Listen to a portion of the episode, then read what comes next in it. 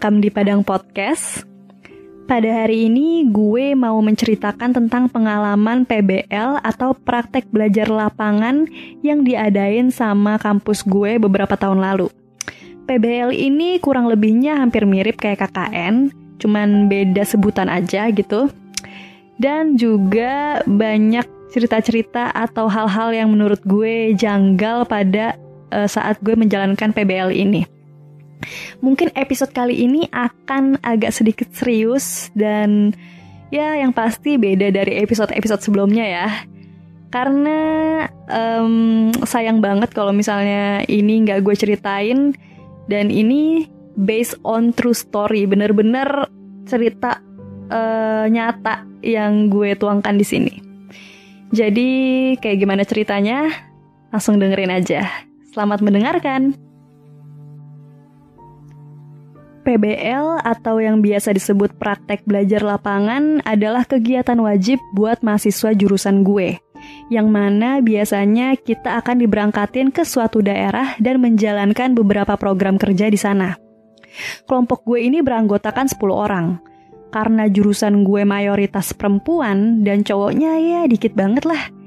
Jadi di kelompok gue cuma ada satu cowok sebagai ketua kelompok dan sembilan cewek termasuk gue. Kebetulan pada saat itu gue menjadi wakil ketua kelompok desa gue. Jadi kurang lebihnya gue juga punya tanggung jawab lebih lah untuk ngejagain teman-teman gue ini. Nah akhirnya angkatan gue ini diberangkatkan ke daerah Banten. Pas sampai di Banten, semua kelompok pergi ke desa tujuan masing-masing.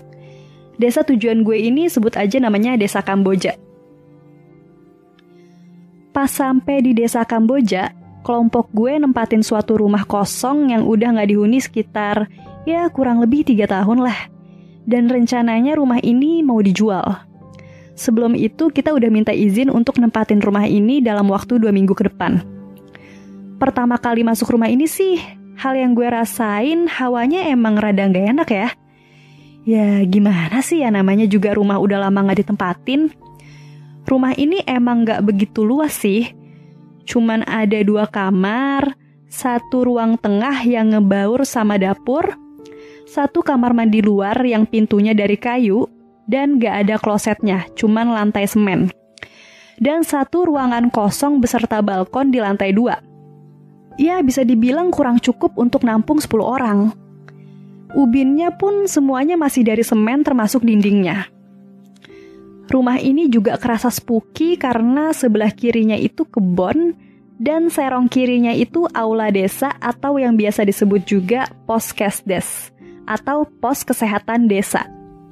Poskesdes ini hampir selalu kosong dan sesekali aja ada petugas ronda yang nginep di sana.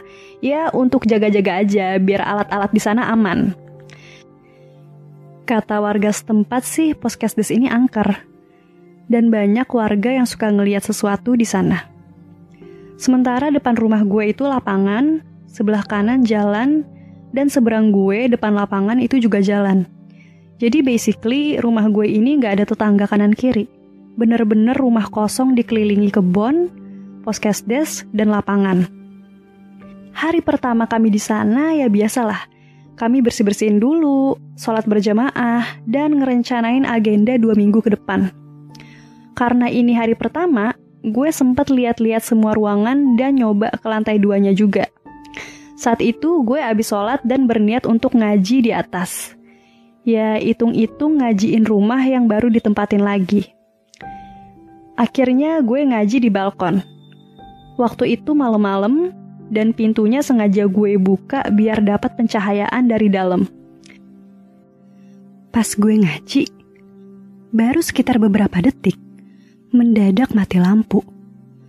Terus ya, gue masih coba nerusin ngaji dengan bermodalkan cahaya layar HP. Cuma gue dengar suara teman-teman gue di bawah udah heboh banget. Jadi ya akhirnya karena gue mau lihat kondisi di bawah, gue berhenti ngaji. Seketika lampu langsung nyala. Di situ gue ngerasa sedikit aneh, tapi gue pikir mungkin ya kebetulan aja waktunya pas. Akhirnya gue turun. Setelah itu, malam itu biasa aja dan kami semua mutusin untuk tidur di ruang tengah bareng-bareng dan ngangkut kasurnya keluar.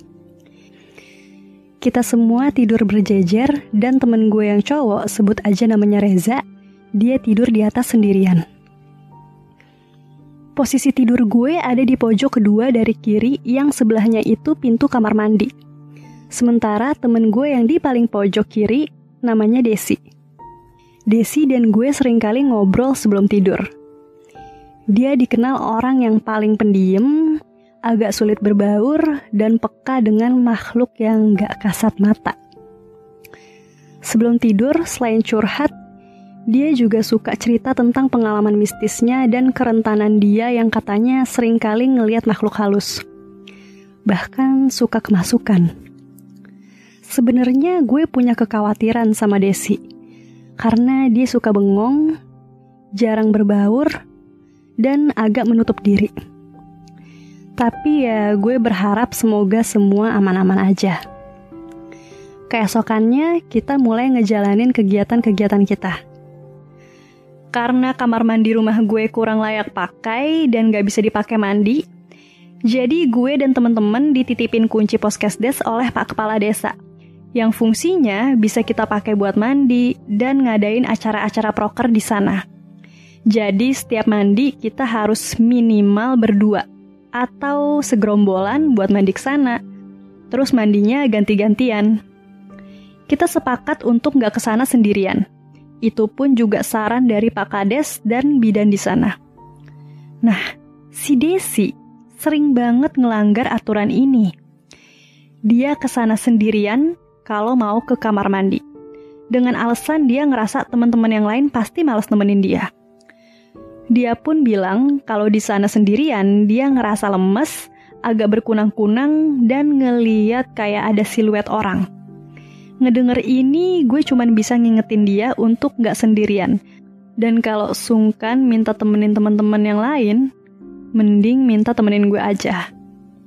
Hari itu suasana rumah entah kenapa hawanya agak kurang enak. Gue pun agak kepikiran sama cerita Desi tapi gue coba untuk tetap biasa aja dan malamnya berusaha tidur.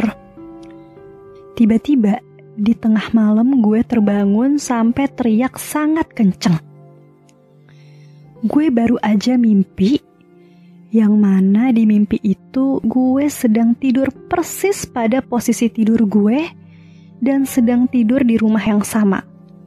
Sampai-sampai semuanya itu kelihatan sangat nyata Tiba-tiba di mimpi itu, sambil berbaring gue ngeliat sesosok perempuan dari arah kamar menghampiri gue sambil ketawa-tawa dan mukanya jelas terlihat. Sangat-sangat menyeramkan. Rambutnya panjang dan bajunya nggak kelihatan jelas seperti warna putih tapi agak pudar.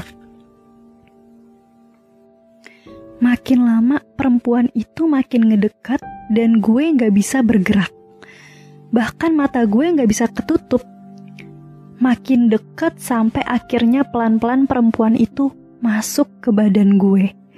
Sekujur badan gue ngerasa kesakitan dan susah buat teriak. Akhirnya gue bangun dengan berteriak kenceng banget. Saat bangun, nafas gue ngos-ngosan dan gue coba buat tenang. Teman-teman gue nggak ada yang terbangun, mereka tidur pules karena mungkin kecapean.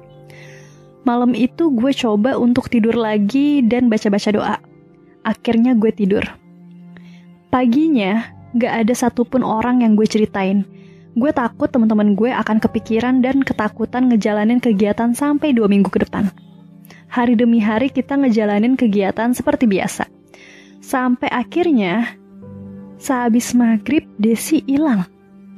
Gak ada yang tahu dia ke mana. Akhirnya gue dan temen gue dua orang, Gita dan Rika, pergi untuk nyari dia. Kita udah nyari ke mana-mana, bahkan sempat nanya warga sekitar ada yang ngeliat Desi atau enggak. Kita sebutin ciri-cirinya. Sampai akhirnya kita dikasih tahu warga kalau ada yang ngeliat dia lagi jajan di tempat pecel. Akhirnya kita nemuin dia, lagi makan pecel sendirian. Gue yang sebenarnya udah gregetan, mencoba untuk tenang dan ngajak dia pulang. Dia bilang, ngapain sih jemput gue? Gue bisa pulang sendiri. Kalian duluan aja deh. Gue dan kedua temen gue seketika gak habis pikir sama kata-kata dia.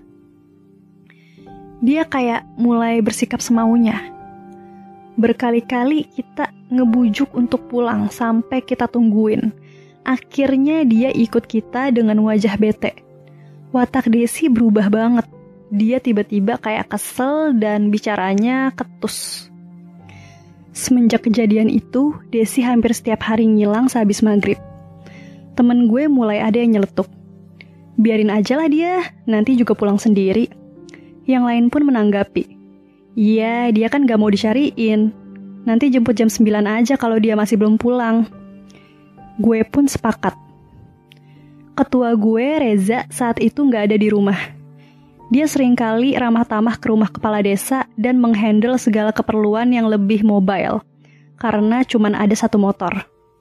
Jadi tugas menjaga teman-teman sering kali jadi tanggung jawab gue dan Gita, pacarnya Reza.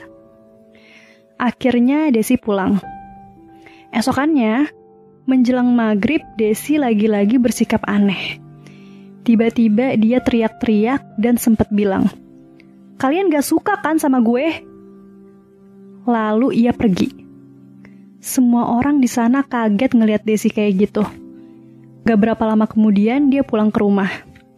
Dia mulai bilang kalau dia nggak betah di sini. Dia bilang kalau dia mau pulang ke Jakarta. Reza coba untuk nenangin Desi dan ngomong baik-baik. Desi mulai cerita kalau dia ngerasa orang-orang di sini tuh nggak suka sama dia dan dia juga takut karena suka ngeliat ada perempuan yang mondar-mandir di poskesdes.